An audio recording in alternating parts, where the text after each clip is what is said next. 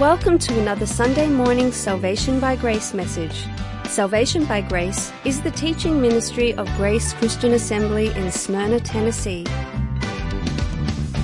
Grab your Bible and join the congregation of GCA, along with our teaching pastor, Jim McClarty.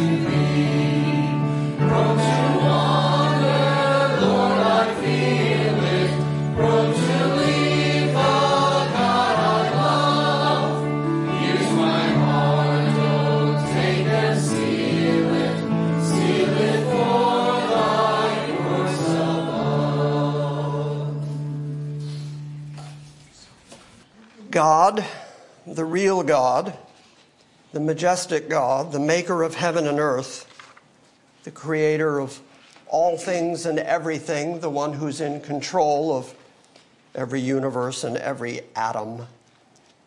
The God who lives in holiness and splendor, who has encased himself in light that no man can approach, that God chose to send his Son to the planet Christ, our Messiah, the very Lamb of God.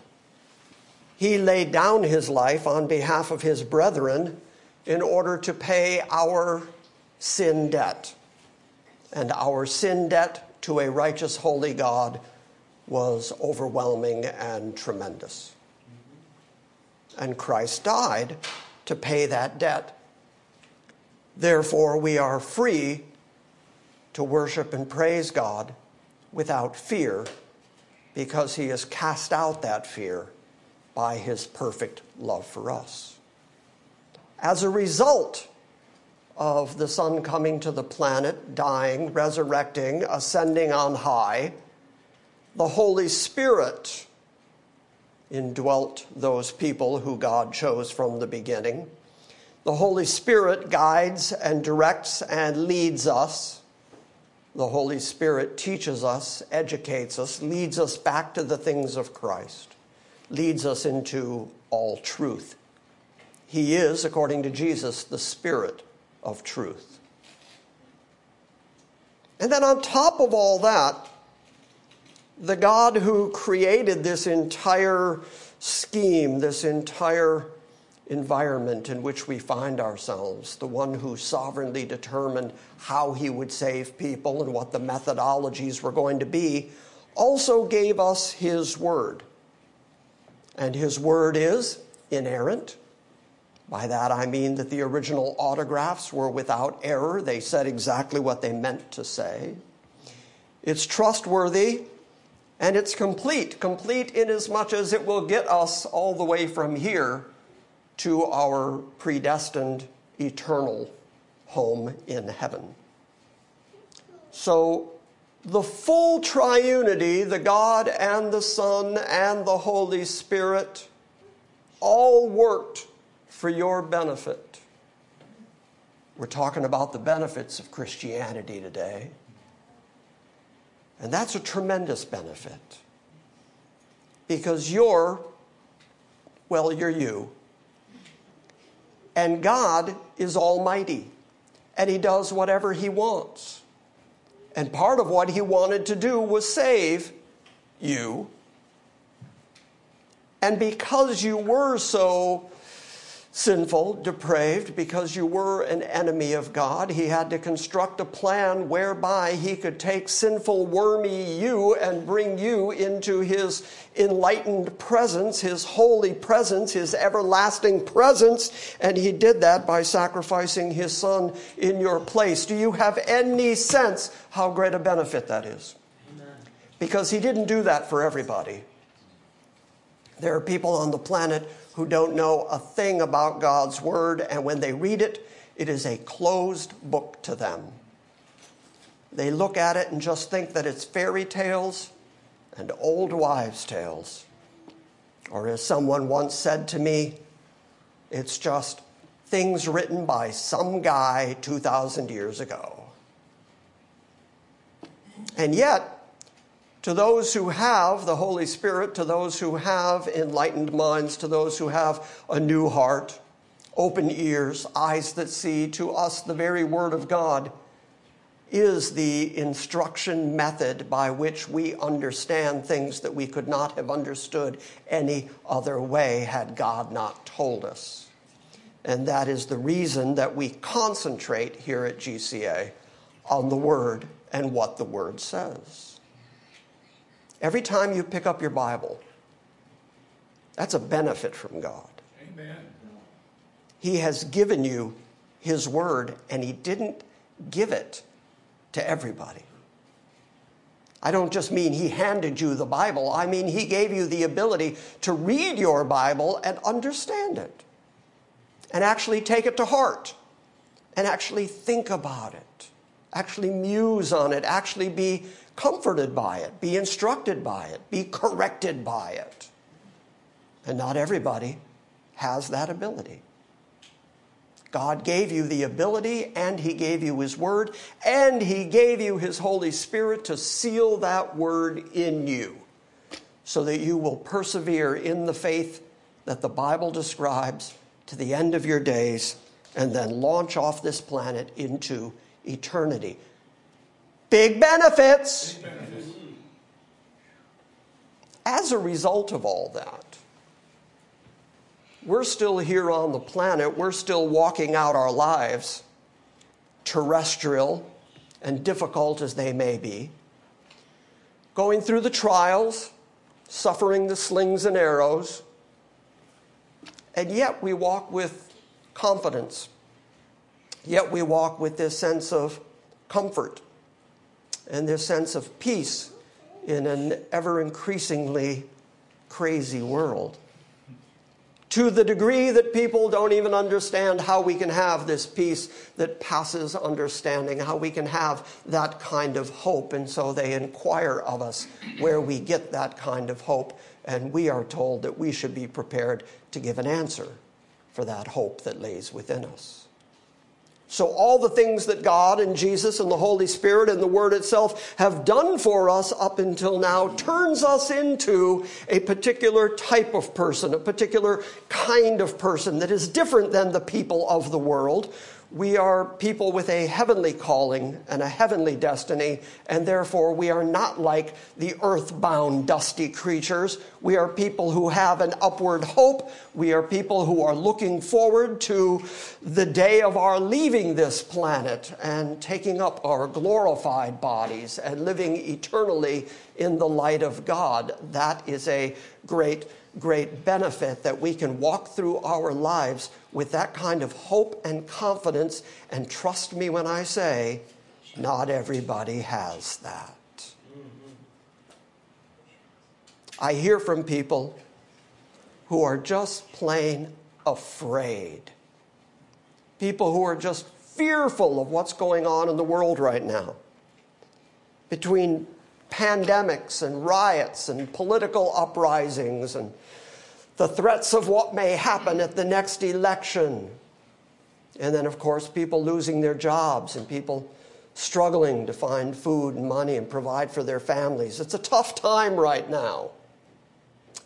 And yet, we still get up every day, put one foot in front of the other, confident that God has our back and that we're going to get through this day and He's going to provide for us and that we're going to eat and we're going to wear clothes and that as dangerous as this life might become, the worst thing that men can do to us is kill us and then we go home.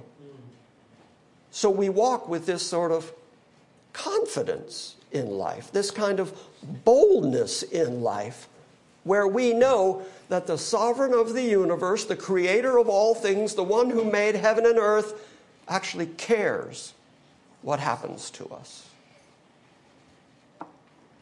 As a result, last week I said that our lives would become more stable and more grounded if we were genuinely Christian.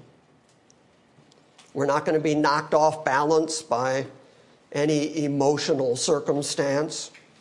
And strong people, influential people, erudite people, and media rumors and online lies are not going to get to us. They're not going to upset us because we learn to go through all the difficult situations of life rather than avoiding them or rather than finding the easy way out. We work our way through the difficulties of this life confident that God is with us. And that brings us to point number eight of the benefits of being a Christian. And this is big. This was big for me when I came to understand the sovereignty of God.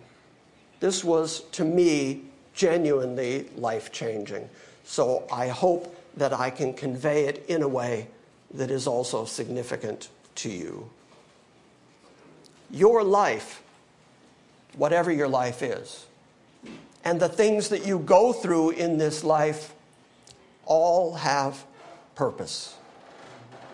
Your life is not random, your life is not purposeless, and your work, what you get up to do every day, whatever your hand finds to do, you do it as unto the Lord. Your talents, your abilities, your giftings, you recognize that those are things that were given to you from God, and so you utilize those things to the glory of God. The way that you parent, the way that you do your job, all of your passions, all of your concerns in life, and yes, even your suffering on this planet has purpose. Because it's all in the hand of an absolutely sovereign God who, if he was not working his purpose, through the things that you go through, you wouldn't be going through them. But He has a purpose for the things He does. And when I came to understand that even my suffering had purpose, it gave me the hope and the confidence and the endurance to deal with the suffering. And I am somebody, by the way, you're looking at an old man right here who has actually endured some suffering in life. Some of it physical, some of it emotional, some as the result of a surgery that tried to kill me back in 2001. And through it all, I can look back and say that even in my most faithless moments, God was faithfully with me, causing me to endure, or I wouldn't be standing here right now and so, one of the great benefits of Christianity is that you can look at your life, every aspect of your life how you raise your kids, how you do your job, how you make decisions, how you interact with other human beings, all of your talents, all of your abilities, and even the way that you struggle or suffer through this life, you can recognize in it that everything has purpose behind it, and therefore you understand that God indeed sovereignly has your back under all circumstances. And that, once you get a hold of it, once you really get a hold of it, that will get you through the times of trouble that destroy the world. People who have no sense of God, no understanding of God, no sense of His Word, I don't know how those people endure times like we're enduring now, or times of trouble in the world. The long history of the world is a long history of human difficulty and suffering, and people fighting each other, and plagues, and diseases, and starvation, and that, that's the history of the world. So, year by year by year by year, God keeps handing out the kind of things that will either drive people away from Him or drive people to Him. And you, as a Christian, are fortunate that the Spirit within you keeps driving you back to God. Has anybody here ever tried to escape Him? Because I have. I, Betty was honest. Betty raised her hand. The rest of you, you bunch of liars. Um, yeah, I, I have actually tried. I used the phrase, I would quit if there was someone to quit to. But even in my most angry days, when I was frustrated with this job, when I was frustrated with uh, the circumstances in the church, the person, for lack of a better word, the one that I went to to talk about it was him. And he's the one I was trying to run away from. And I couldn't get away from him. I kept having to go back to him. And then, gently and firmly, he would make me bow the knee again and recognize his absolute lordship over my life, his absolute sovereignty. And then I come to my right mind and I recognize that He deserves my worship and praise and the absolute best that I can possibly give Him. If I'm doing less than my best, I feel like I'm cheating Him. So, your life has purpose. Turn to Colossians 3, and we'll start looking at texts. It would be easy, the next couple of passages we're going to look at, it would be easy to kind of hone in on the key verse, the verse that is saying the essential same thing that I have just said. But I want to read larger passages so that you understand the context as well. Colossians 3, I'm going to start reading at verse 12 you're going to recognize that immediately there is an indicative and an imperative. Paul starts by saying, So, as those who have been chosen by God, there's the indicative. Who are you? Who's Paul writing to? How does he identify the saints? He identifies them as those who have been chosen by God. Therefore, you know who you are, so that Paul can then say, here's your imperative. If you are chosen by God, if you have been elected by God, if you have been separated by God, if you have been called to God by God, then here's how to be. So, as those who have been chosen by God, holy and beloved, don't pass by those two words holy, separated, not like the world. The world is not holy, the world is not righteous, the world does not care about the things of God. But you, because you've been called by God to God, therefore you are separated, which is what that word holy essentially means, hagios, that you are separated so that you can no longer be used for common everyday use. You now belong to God and are designated as a holy, separated object and beloved. That's the reason you're holy. That's the reason God called you. Because it all begins, I say again, it all begins with God having love, God being love, God who is love, and then God choosing to place that magnificent, eternal, everlasting, incomprehensible love of God on you. You. You know what I'm saying? You. I mean, come on, Kellen. I mean, come on, just you. So, as those who have been chosen by God and of God, holy and beloved, here's your imperative put on a heart of compassion. Now, it would be easy for us at this moment to say, I thought that was the Holy Spirit's job. The Holy Spirit that inhabits us is a governor on our behavior, changes the way that we think, changes our heart and mind, makes us born again, regenerates us. So, wouldn't it really be the Holy Spirit's job to give us a heart of compassion, kindness, generosity? Wouldn't that, wouldn't that be the Holy Spirit's job? You'll notice here that Paul does not say the Holy Spirit's going to do this for you, even though without the Holy Spirit you could not do it. Nevertheless, you are instructed to make sure that you put on this heart of compassion that you sense what other people are going through and that you have genuine empathy for what they are going through and that you show genuine feeling, compassion for other people. Put on a heart of kindness. I've told you before that the English word kind is actually a contraction of the Old English word kind, kin just meaning family. So to be kind to somebody, sometimes that sounds like a sort of vague concept, like you think it means, you know, just be generally nice to them. But what it means is treat them the way you would treat your family. Treat them the way you would treat your kids or your mom and dad. Consider them to be family and put on a heart of that kind of consideration for people. Put on a heart of humility. Put on a heart of humility. How many times have we heard that? After going through the Proverbs, we saw it time and time and time again, repeatedly. The most common, oft repeated sin in the Bible is the sin of pride.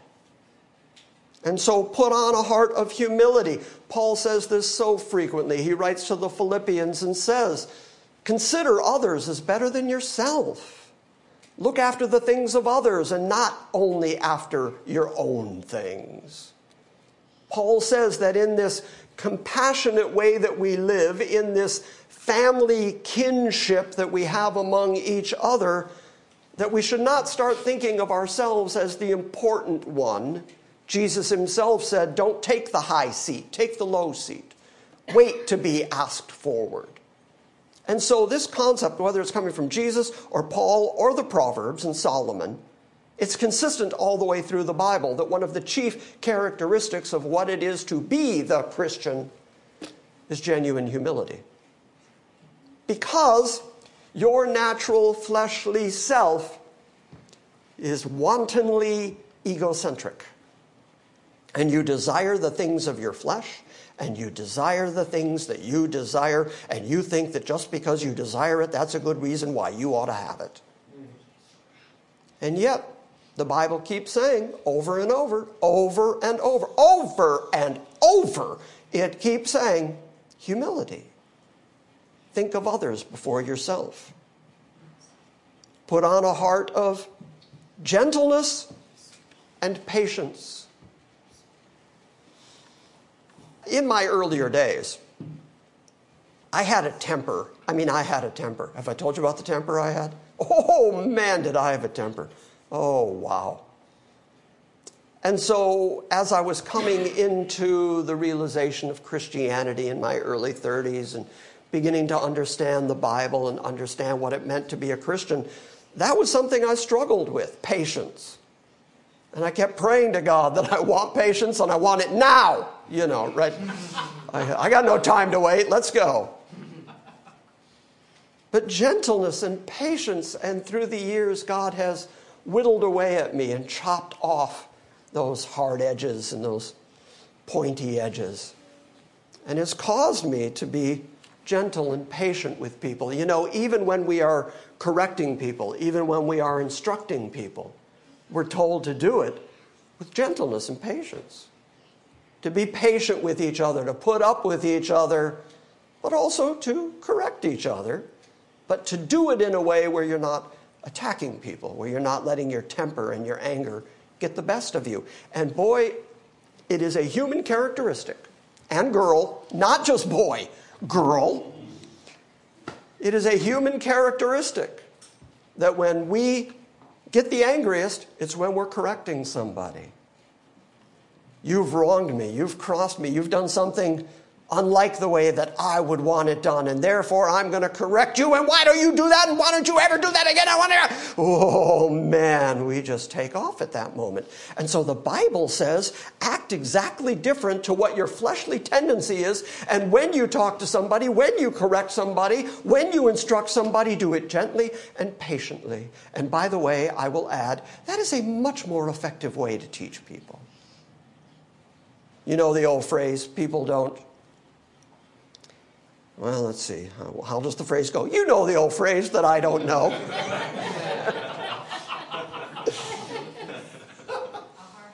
people don't care how much you know until they know how much you care. When people can perceive that you care about them, then they're going to listen to what it is you know and what it is you're going to tell them because they know that you're telling them from a good place. You're telling them out of a kind heart. You're telling them out of empathy and compassion, and you're not instructing them for your own ego or to make yourself look better, that you're instructing them for, this, for the purpose of their own edification. So, Put on a heart of compassion, a heart of kindness, a heart of humility, a heart of gentleness and patience. And this is what that would look like bearing with one another. Whenever I read phrases like that, I paraphrase it as putting up with each other, but I think it's much more than just putting up with. It's not just tolerating each other. It means actually bearing each other's burdens, recognizing when someone is in pain, when someone is struggling, and come alongside them, and recognizing when someone is joy and sharing the joy with them. Again, here's an old phrase that I like, and this one I remember. A sorrow that is shared is half the sorrow. Joy that is shared is twice the joy. And so, part of what it is to bear with each other is to come alongside each other, to be compassionate, empathetic, kind, humble, gentle, patient with each other, not merely tolerating each other, but helping each other. And forgiving each other. That is not, by the way, let's make this contrast one more time. That is not how the world works. The world, in its flesh, in its ego, in its continual me first ism, is not quick to forgive. The world is quick to condemn. The world is quick to point out all your faults. That is what is unique and distinct about Christianity and what it is to be the Christian, that you forgive other people. Now, what is your motivation for forgiving other people? Well, it's the same as your motivation for loving Christ. We love Christ because he first loved us. We forgive other people because he first forgave us. And he didn't just forgive you like passing over your offenses, he paid the very high price for your offenses. He forgave you to the furthest degree of forgiving that exists, which is self sacrifice on behalf of you when you hated him. Okay, well, if that is the case, then can he ask you to forgive each other? In fact, can he put it in the imperative form as it is here and tell you to forgive each other. Which, by the way, is what a compassionate, kind, humble, gentle, patient person would do. So don't be looking for each other's faults. Don't be looking for things that you can complain about. Don't look for things that you can argue about. Forgive each other.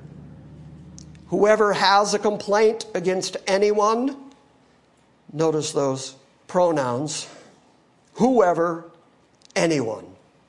That's expansive, that's across the board.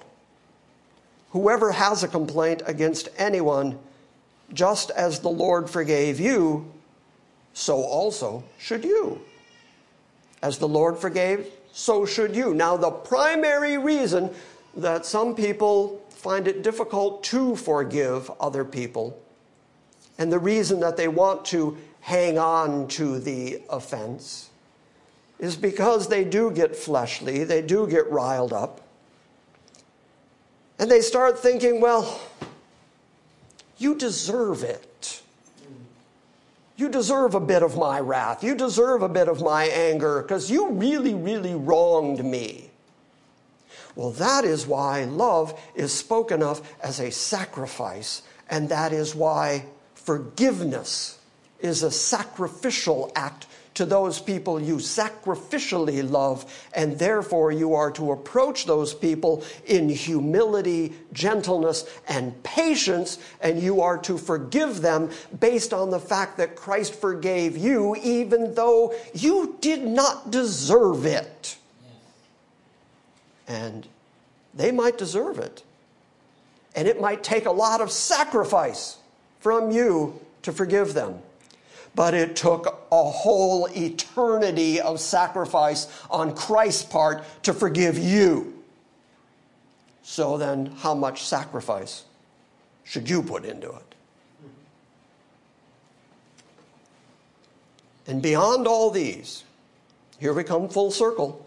I began weeks and weeks ago, I began in this series by saying the definite hallmark of Christianity is love. Jesus said, By this will all men know that you are my disciples by your love one for the other beyond all these things. What are these things? Bearing with one another, forgiving one another. Whoever has a complaint against you, just as the Lord forgave you, so should you forgive. Put on that heart of compassion and kindness and humility and gentleness and patience. And then beyond all those, put on sacrificial love. It all comes back to that. That's why I said earlier think about the phenomenal depth and breadth of the God who loved you. When you were unlovable, many of you still are. No, I'm kind of serious because you know that you still act sometimes like an enemy of God. You know that sometimes you give in to your flesh and you give in to sin. And He loves you anyway. He loved you because He knew you were going to be like that and loved you anyway. And demonstrated His love toward us in that while we were yet sinners, Christ died for us. That's an enormous demonstration of an absolutely eternal saving love. Therefore, he says to you, now love each other sacrificially.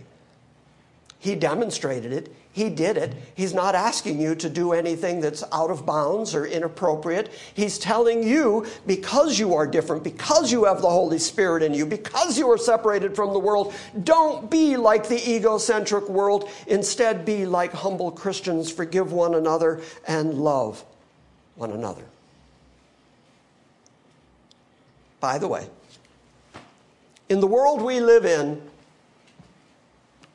sometimes when we say the word love, we get these gears in our head where we start thinking about emotional love, where we start thinking about, you know, the, the passion of love, the love that causes people to marry each other, emotional love.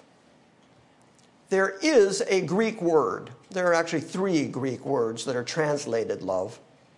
One of them does not appear in the Bible. It's the word eros from which we get words like erotic. That kind of love. The Bible never mentions that. The Bible never brings that up.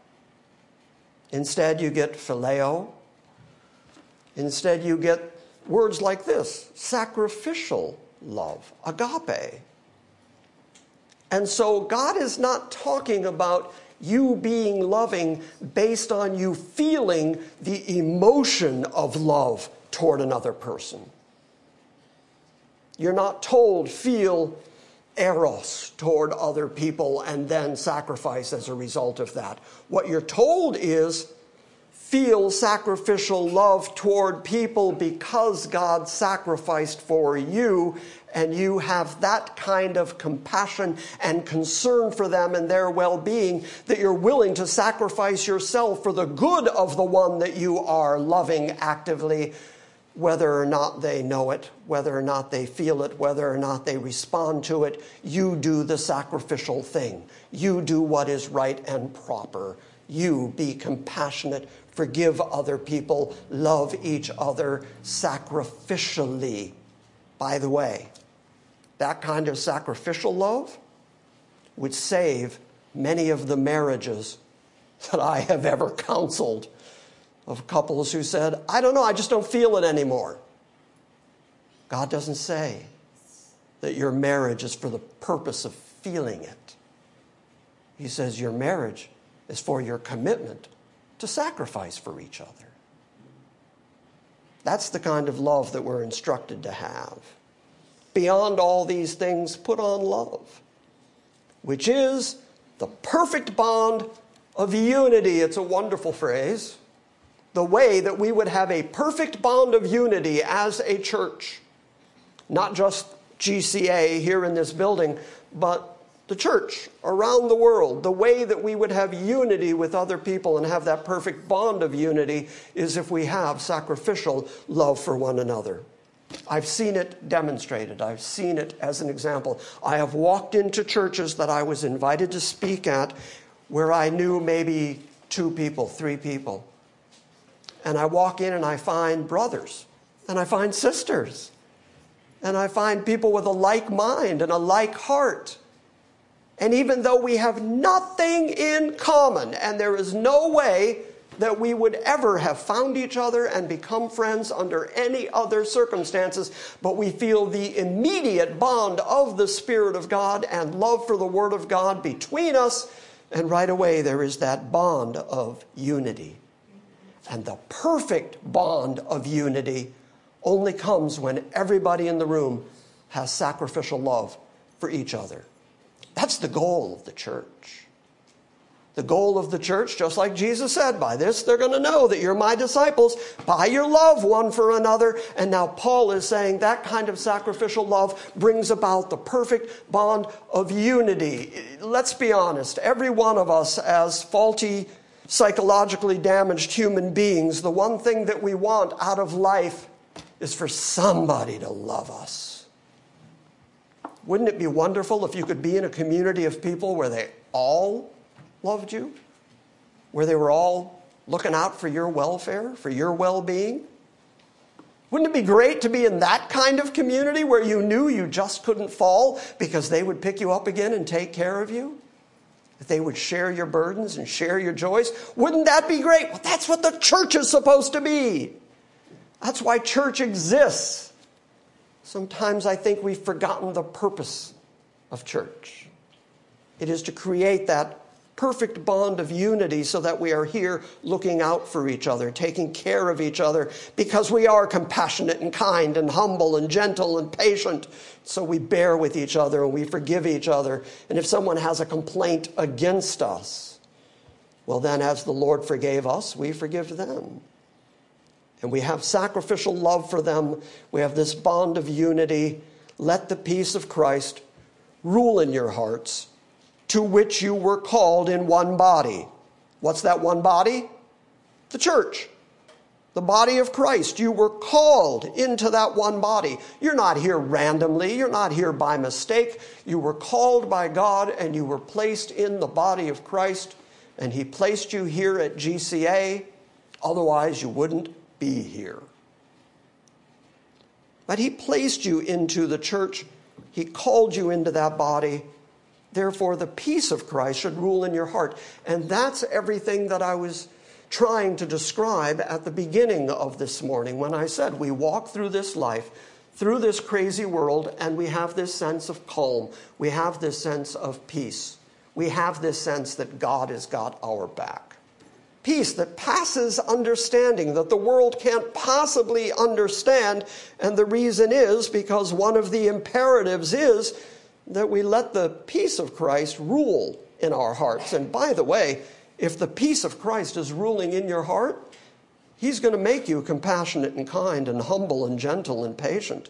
And you are going to bear with each other and you are going to be kind with, to each other because you have the peace of Christ in your heart. So you don't fly off. So you don't become overly angry. You don't let your fierce wrath be known. Beyond all these things, put on love, which is the perfect bond of unity let the peace of Christ rule in your hearts, not just reside in your heart. Let the peace of Christ rule in your heart. He has absolute lordship, He has absolute rulership in your heart. That kind of leaves you without an excuse, doesn't it? I mean, if you're going to say that you're Christian, this is what your imperative looks like. And be thankful. I wrote on Facebook this week if you're continually looking for something to complain about, you'll find it. If you're continually looking for things to be thankful for, you'll find them. Amen. Be thankful. I mean, after everything that I've been describing now for weeks and weeks in this whole Be a Christian series, and recognizing everything that God has done for you, and we're not finished yet how can you not be thankful?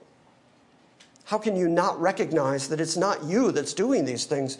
It's the God who created everything, the sovereign master of the universe, who chose you out of your own depravity and called you to himself and then empowered you to himself and then made you wonderful promises about your future.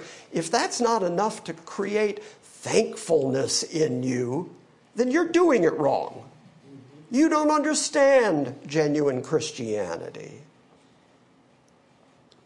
Let the word of Christ richly dwell in you. Remember earlier I said, great benefit, God has given you his word.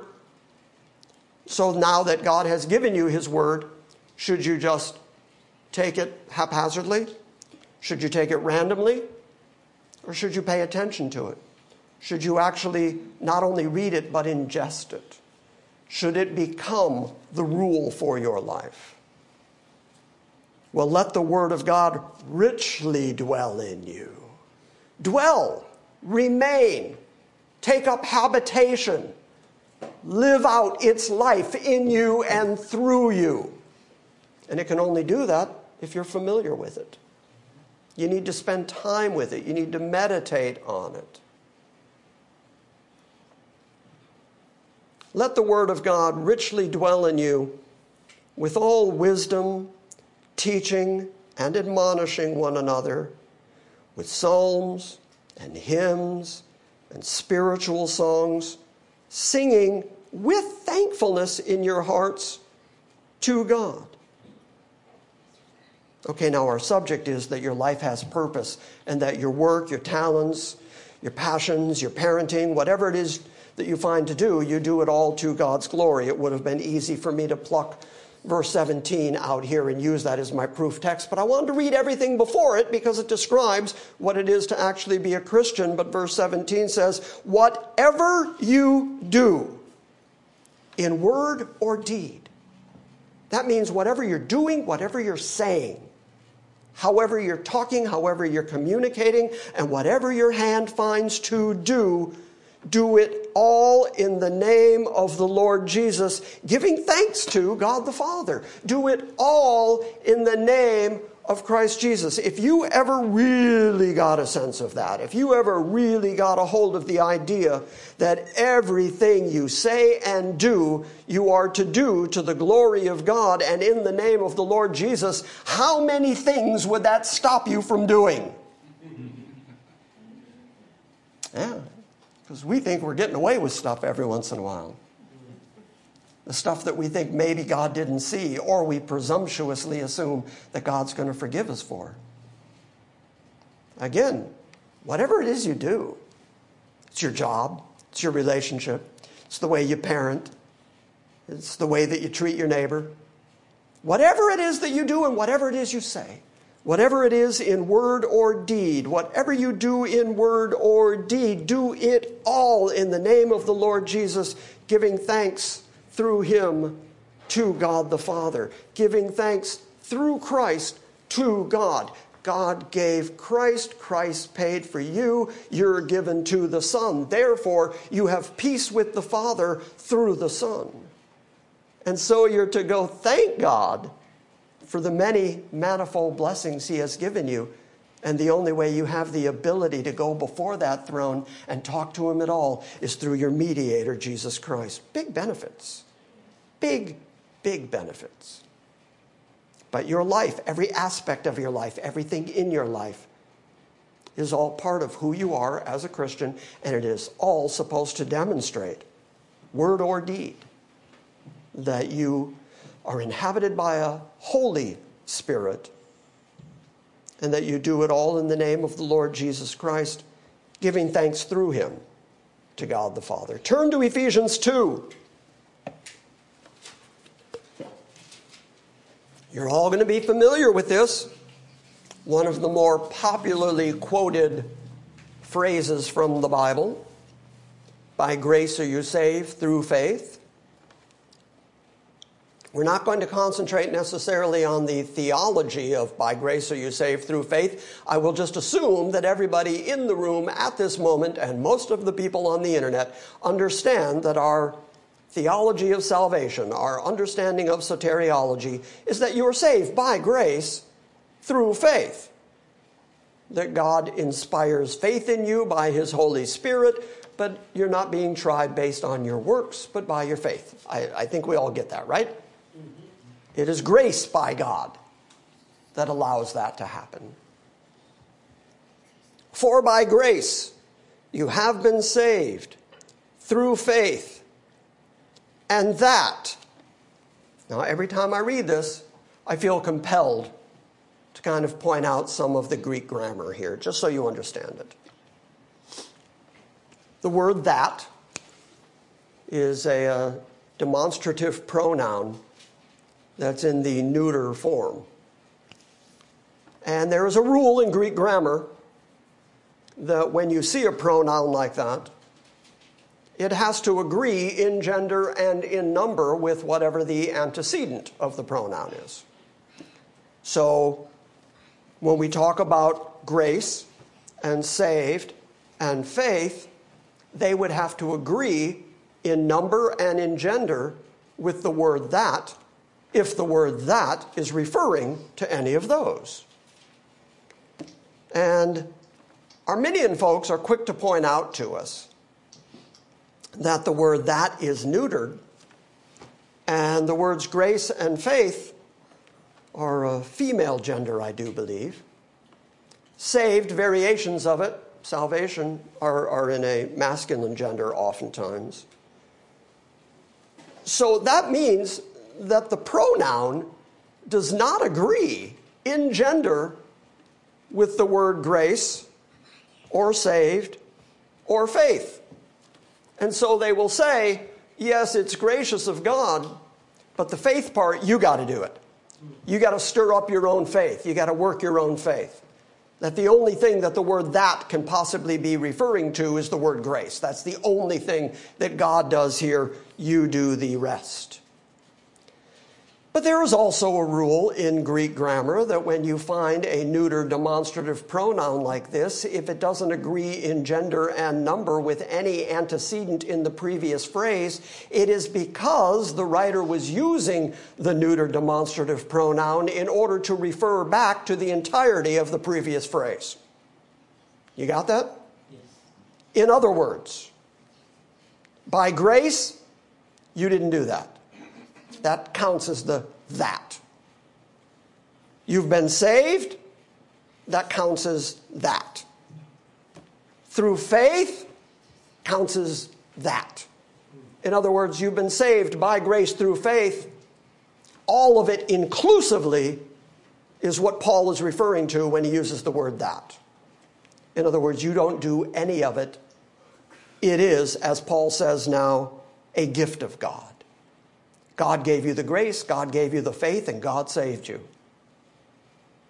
It is a gift of God, it is not the result of works, so that no one may boast.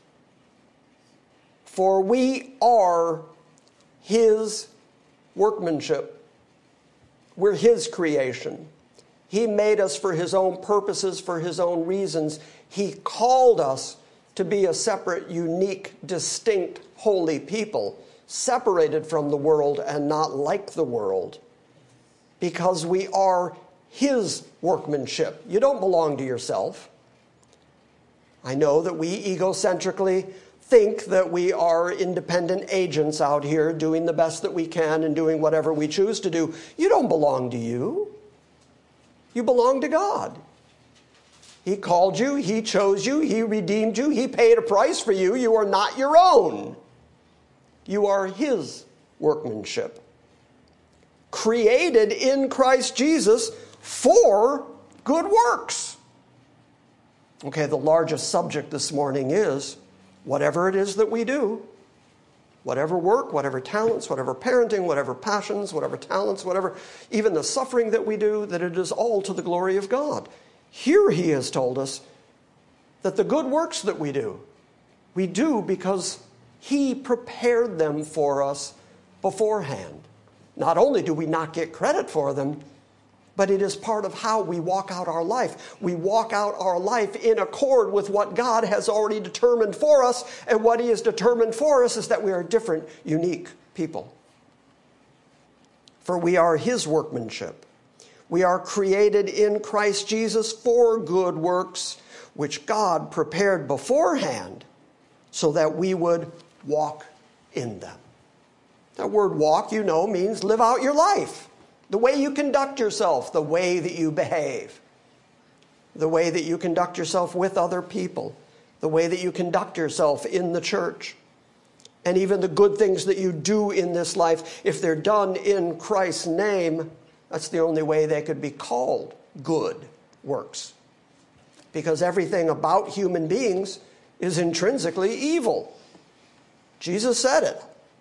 If you, being evil, know how to give good things to your sons, so he admits you're evil. That's what human beings are intrinsically. So there are no works you could do that could qualify as good works but the works that God ordained for you to do, the works that you do through Jesus Christ, things like putting on a heart of compassion and kindness and humility and gentleness and patience and bearing with each other and forgiving each other. And if somebody has a complaint against you, you forgive them because the Lord forgave you. You're not going to be like that except that God had ordained that you would walk in that, that God would ordain that you would be like that. So that's why you walk in good works. By the way, this is again an indicative. This is who you are. This is what you're like. We are his workmanship. That's who you are. Created in Christ Jesus for good works. That's who you are. Which God prepared beforehand so that you would live by them, walk in them. Turn to 1 Thessalonians. Turn to 1 Thessalonians chapter 5. We're going to start reading in verse 12. But we request of you, brethren, that you appreciate those who diligently labor among you. I should say, this is just context. I didn't yank this particular phrase out just so that I could say, hey, hey, hey, hey, appreciate me. but long as we're here, you know. it's right there black and white. We request of you, brethren, that you appreciate those who diligently labor among you and have charge over you in the Lord and give you instruction, and that you esteem them very highly in love, not because of them, not because of their character, not because of their nature. I know I make it easy for people to dislike me. I've, I'm practiced at it. I have 64 years of saying and doing things that would naturally make people dislike me. I get it. But he is urging that you esteem them very highly in love because of their work. I was talking to Jeff yesterday on the phone. Jeff said something to the effect of, Better you than me. He said, It must get tiring. I said, It does. It gets really tiring. Elder Ward one time said to me, It's not that we get tired of the work, we get tired in the work. And sometimes, I don't want to do this no more. I'm tired. But we do the work. And so you are to appreciate the work and esteem them very highly in love because of their work. Then, having dealt with that, the leaders within the church, he then says, and live in peace with one another. That word, eirene, I'm going to keep driving it home until it's tattooed to your brain. That word essentially means the stopping or the cessation of againstness. You and God were at one time against each other. You and God, at one time, you were an enemy and He was righteous and holy. And you didn't have any ability to stop the againstness between the two of you, so He took on the responsibility of stopping the againstness. And through Christ, He created peace between you and your Creator. Therefore, you are told, as a body, as the church, as the body of Christ, you are told to live in peace with each other. After all, if God could sacrifice His Son to make peace between you and Him, how much more? ought you labor to keep the peace with each other. And I mean labor. Paul uses that language that we labor to keep the bonds of peace. That means it takes work, it takes effort, it takes self sacrifice. But we ought to be willing to do it for one another, well, because we're being kind and compassionate and loving and patient with each other. Live in peace with each other. We urge you, brethren, admonish the unruly. There is certainly a place within the church, within the body of Christ, there is certainly a place for church discipline. There is certainly a place for correcting people, but let's be clear about this.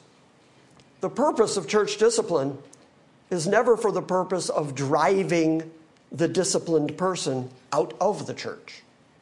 The reason for church discipline is to restore them to fellowship. The purpose of church discipline is to correct one another. So then, admonish anyone who is unruly and encourage the faint hearted. I am so glad that the faint hearted is included in Paul's writing because every once in a while that describes me. Any of you? every once in a while it's, it's tough. This Christian journey is tough. I'm not saying that it's always easy. It's not all rainbows and kumbaya. Every once in a while, life can be so hard on you that you start to doubt. You start to think, where is God in the midst of all this? And you become faint hearted. Your faith is not strong. It's a good thing to know that even when we are weak, God remains faithful to us, regardless of our faint heartedness. But part of what it is to be the body of Christ, part of what it is to be the church, is to encourage the faint hearted. Come alongside, bring them along, help them to understand. Help the weak, Paul says. And be patient with everyone. There's a tough one. I'm willing to be patient with most people. But every once in a while, somebody comes up against me. I'm not as willing to be patient. And yet, the imperative here is that we're to be patient with everyone within the body of Christ, within the church of Jesus Christ. Do you have a sense yet of the qualities that Paul expects? That the Word of God expects out of people who have been separated from the world, who are considered as hagios, set aside, there is behavior that goes with it that is definitional to what it is to be a Christian. See that no one repays another with evil for evil. That's our tendency. You're bad to me, I'm going to be twice as bad to you. You're evil to me, you don't know the kind of evil I'm going to whoop up on you. And here's Paul saying, Don't repay evil for evil, but always seek after that which is good for one another and for all people. Always seek after that which is good. That requires sacrifice. That's why I keep saying the kind of love that the Bible describes is sacrificial love. And if you sacrificially love other people, then you're always going to be looking for the good for other people rather than paying them back evil for evil. Because if you start counting sins and counting offenses and waiting for people to be evil, they always will. They'll always offend you. They'll always do or say something that, that just stirs your sense of righteous indignation. They're always going to do that, and yet, here within the church, to keep the bonds of unity within the church, we are told that you should not repay evil with evil, but always seek after that which is good for one another and for all people. That is one of the places where I got my definition for sacrificial love, which I have said repeatedly so that you all ought to be able to repeat it by now. But sacrificial love is doing what is best for the person being loved, regardless of whether the person being loved understands it or appreciates it or recognizes that you're the one that did it. Still, you love them enough sacrificially that you're willing to do for them what is in their best interest. See that no one repays another evil for evil, but always seek after that which is good for one another and for all people. Rejoice always. Pray without ceasing. In everything, give thanks, for this is God's will for you in Christ Jesus. Now you have this whole list of imperatives, and then you're told that's God's will for you.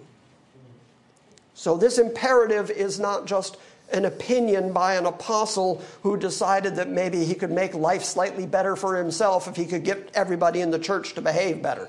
Instead, he understands that it is the very will of God that you behave like this because it is 180 degrees different than the way the world acts. And if you were in the world and redeemed from the world, then you ought to act opposite to the world. And that kind of opposition to the world is not going to make you popular in the world. That kind of opposition to the world is going to make you unique and distinct, and you might actually suffer some hardship, and people might actually persecute you because you're not of this world. If you were of the world, the world would love its own, says Jesus. But you are not of the world. I have chosen you out of the world, therefore the world hates you. And then we, the hated, the ones that the world hates, we all get together on a regular basis and we reassure each other and we build each other up and we're compassionate to one another. We're long suffering and patient with each other. We correct each other. We come alongside the faint hearted. And we, as a body, as a group, for Christ's sake, continue in this God forsaken world for the glory of God and for the purpose of our faith in Christ. That's what it is to be a Christian. One more verse. 1 John chapter 1.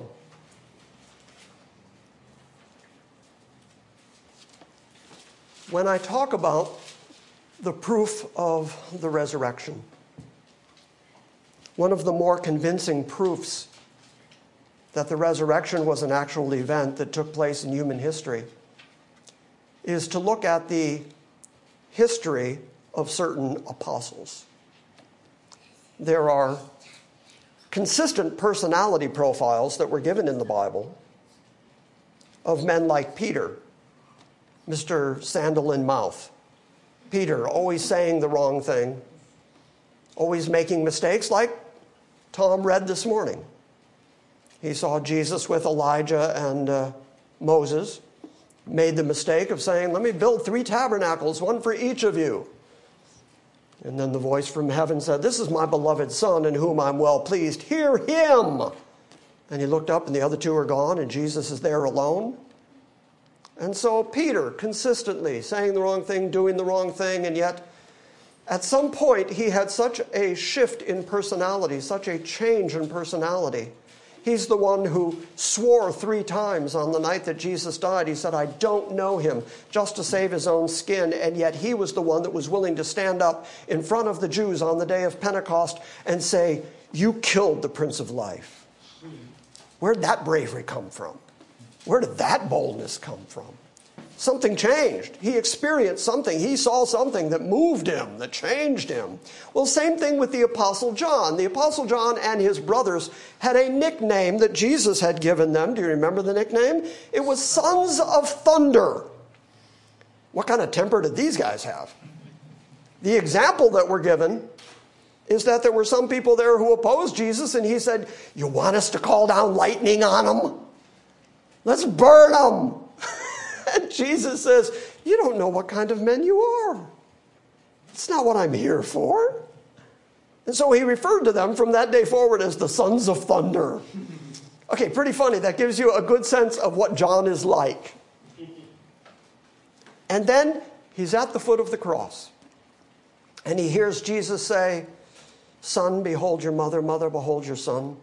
He's given the responsibility to take care of Mary. And he's there, the only of the apostles actually at the cross. And then everything we read of him from that point forward, he becomes known in history as the apostle of love. The son of thunder becomes the apostle of love. Something dramatic changed in that guy. I argue that what changed is he saw the risen Lord. He saw him on a cross, he saw him die and then he saw him alive again. And he was changed. That's all background to what we're about to read to kind of close up the morning. Notice the word kinda. Starting in 1 John 1, verse 5.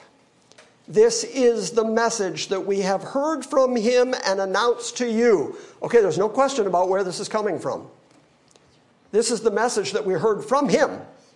We heard this from Christ, and now we're telling you that God is light, and in him there is no darkness at all. That's why we say that God is pure and sinless, doesn't change, not even the shadow of change, no variableness in him at all. In him is pure light, the light that no man approaches and in him there is no darkness at all. Now you can see, by the way, why when we get to Revelation 22 someday in the future, because we're still in the course of talking about the benefits of Christianity, we have to talk about New Jerusalem. When we get to that point, after we've done all the other eschatological stuff, you're going to see that there is no sun, moon, or stars in the New Jerusalem because God is ever present and He is the light that enlightens our future home pretty cool. God is light and there is no darkness at all. If we say that we have fellowship with Him, that one that's all light and there's no darkness, and yet we walk in the darkness, yet we conduct ourselves in darkness. So, what is darkness there? The analogy should be pretty obvious.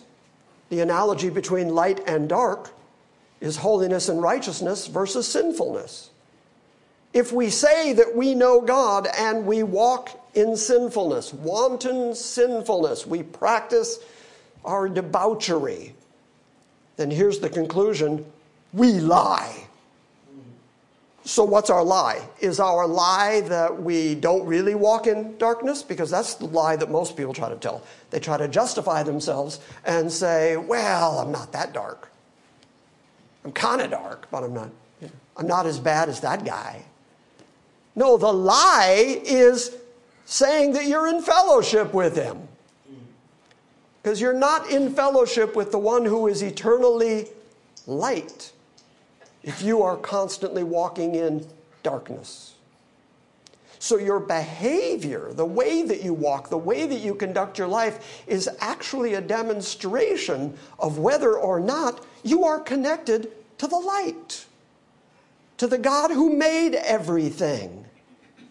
if we say we have fellowship with him and yet walk in the darkness, we lie and we do not practice the truth. But if we walk in the light, what's the subject today?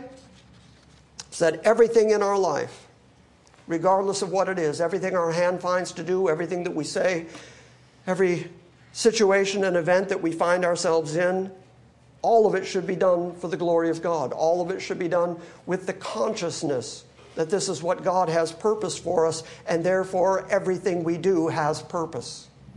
It all fits His purpose. And that's what it is to walk in the light, to walk in the knowledge and the understanding that sovereign God has your back and that He's going to take care of you in this lifetime.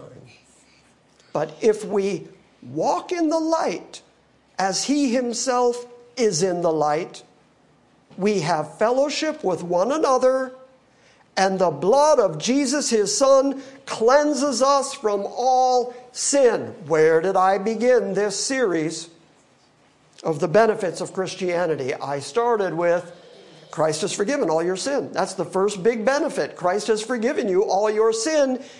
Now, John has combined the notion that Jesus has forgiven all your sin with how you behave as a result. You're to walk in the light, and walking in the light is a true demonstration that we have fellowship with one another, and the blood of Jesus, his Son, cleanses us from all sin. So, no matter how orthodox your theology may be, no matter how orthodox your soteriology may be, I know those are a whole lot of silver dollar words.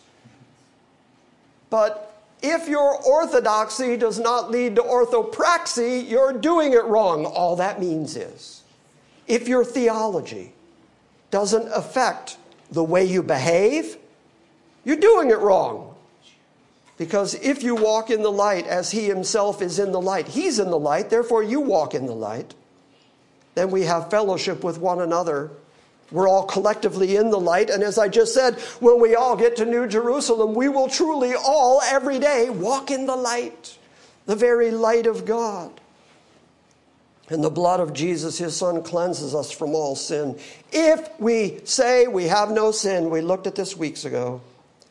If we say we have no sin, we're deceiving ourselves and the truth is not in us. And if we confess our sins, then he is faithful and righteous to forgive us our sins and cleanse us from all unrighteousness.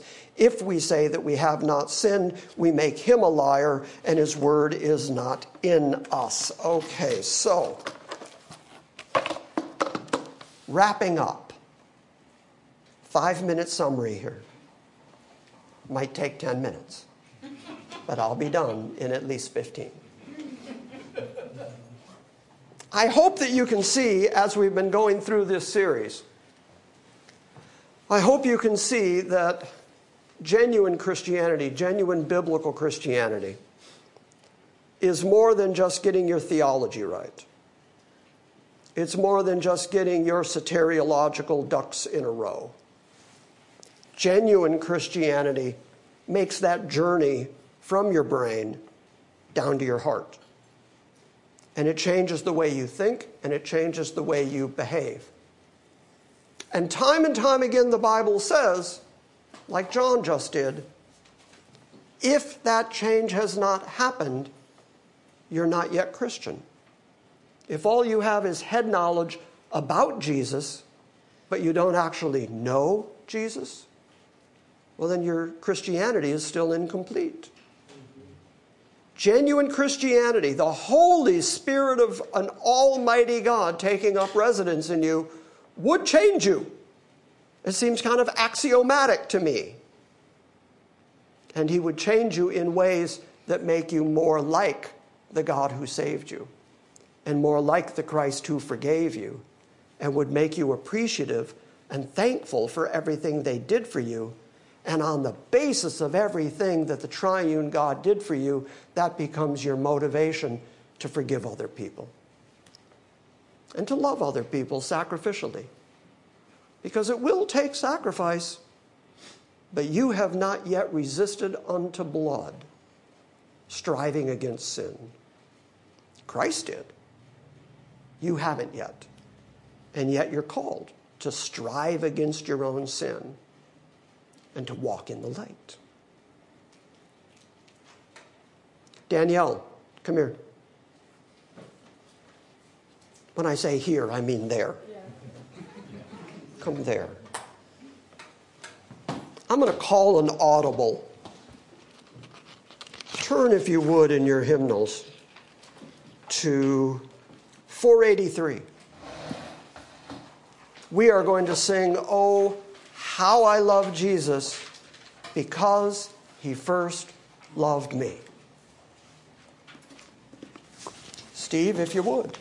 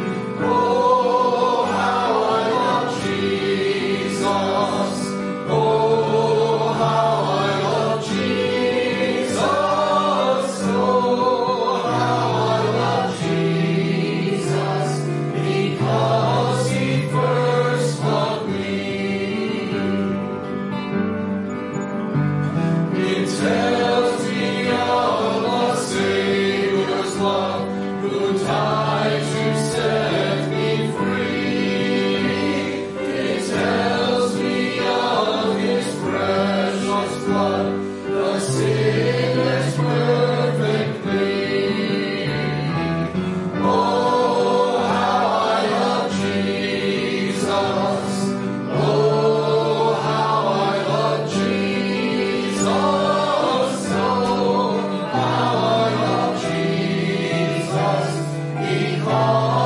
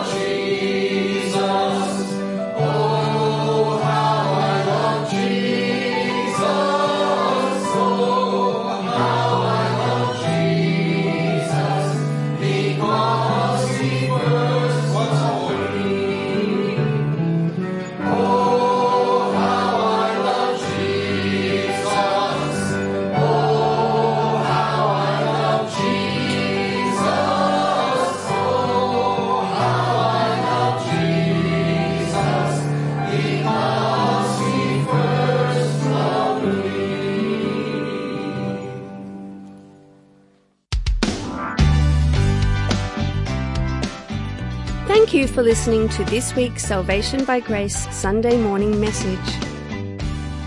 We invite you to visit our website at salvationbygrace.org for weekly updates, books, Q&As, and our ever-expanding audio archive.